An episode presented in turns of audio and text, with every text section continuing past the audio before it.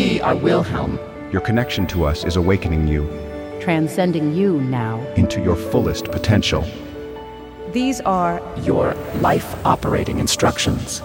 Let us uncover the message from your spirit guides on this day in 2012. January 25th, 2012. Anticipation and imagination.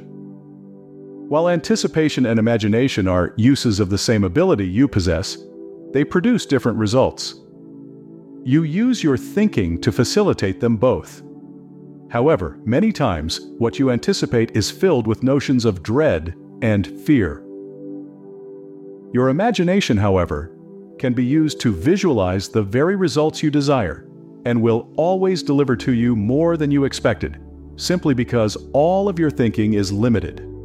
It is limited because your intention is to always expand, and expansion involves realms of your being that you have yet to experience. You would do well to grab hold of your imagination.